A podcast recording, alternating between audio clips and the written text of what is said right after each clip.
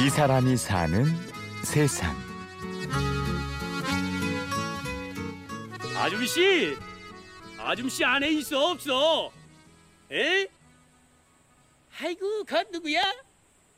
아이고, 아줌씨 안에 있었구만이라. 에? 저 에, 그진데라. 아이씨, 배지가 고파서 이렇게 왔어. 소백산 중량고개 길에 있는 한적한 주차장. 올해 54살의 정환금 씨가 걸쭉한 입담과 타령이 더해진 품바 공연을 연습하고 있습니다. 인심도 싸나오라.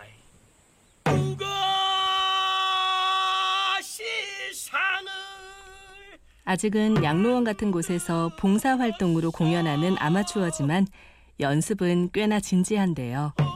원래 평범하게 식당을 했다는 황금 씨의 고향은 충북 영동입니다.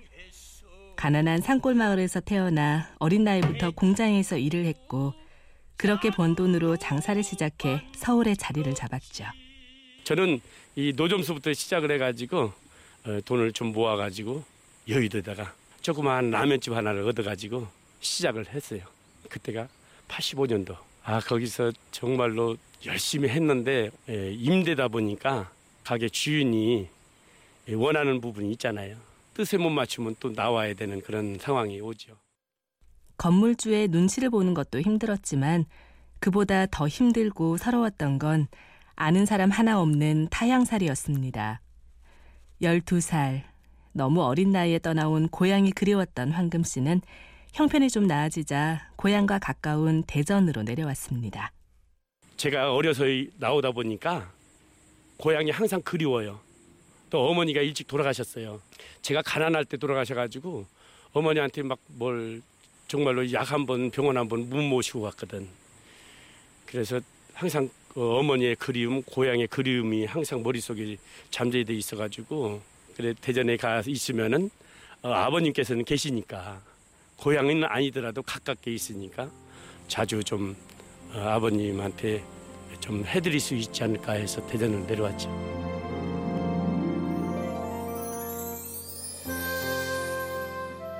대전에서 식당을 하면서 황금 씨는 함께 장사하던 사람들과 쉬는 날이면 양로원의 봉사 활동을 다녔었습니다. 그런데 종종 잔치를 열어드려도 어르신들이 썩 즐거워하지 않는 게 보였습니다.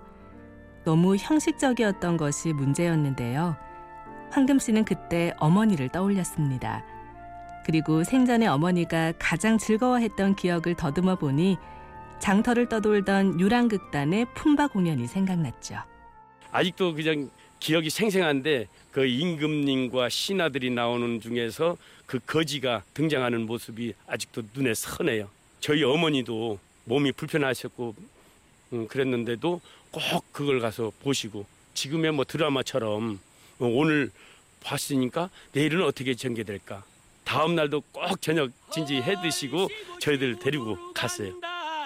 절 시고 시고 들어간다 정열에 왔던 걸뱅이 놈이 죽지도 않고 거짓골을 하고 옛날 힘든 시절 이야기를 구구절절 풀어놓는 품바 공연은 어르신들께 큰 호응을 얻었습니다. 그러자 황금 씨는 이참에 제대로 연기 공부를 해서 더 좋은 품바 공연을 하고 싶다는 욕심이 들었는데요. 틈틈이 검정고시 공부도 해서 고등학교 졸업장도 따놨고 자식들도 다 공부시켜 놨고 대학에 못 갈 이유가 없었죠. 그때는 이제 아내가 아, 왜 이렇게 힘들게 살라고 그래요? 아, 지금까지 잘 살아왔는데 이렇게 그냥 사는 대로 살면 안 될까요? 하고서 제가 거기에 막 어, 집중을 하니까 안타까웠던 모양이에요. 그래서 제가 부탁을 했어요. 다른 것은 아, 하지 말라면 내가 놓겠다. 그러나 공부만큼은 좀 하게 해달라. 이 공부를 그때 제때 못한 사람들은요. 그 한이라는 것이 몇백억을 가지고 있어도요. 그 한을 풀이를 못해요. 돈만 있다고 해가지고 한 풀이 되는 것이 아니에요. 절대로 대상은 앉아서 하는 거 아니다. 오케이. 자 편안한 자세로 한번 이렇게 되세요. 의사가 안 된다고 해도 기어코를 낳겠다며 나와서 잘 기를 수 있다고. 비록 환상의 세계에서 온 우리지만 결국 52의 나이에 1, 2학번 연극영화과 학생이 된 정환금 씨. 자식벌 되는 학생들과 함께 수업을 듣는 것이 쉽지는 않다는데요. 이렇게 갈고 닦은 품바 연기로 더 많은 사람들 앞에 서는 날을 꿈꾸며 오늘도 열심입니다. 욕심을 많이 가졌죠 그때 돈에 대한 욕심. 그런데 지금은 어, 많은 것을 놓은 상태예요. 놓지 않으면 저는 품바를 할 수 없다는 생각을 하거든요. 품바는요 제 개인적으로 생각할 때 세상을 다 깨달아서 품을 줄 알아야 된다는 생각을 해요. 제가 어, 학문을 많이 익혀서 그 배운 것을 어, 세상에다가 다 이렇게 베풀고 싶어요.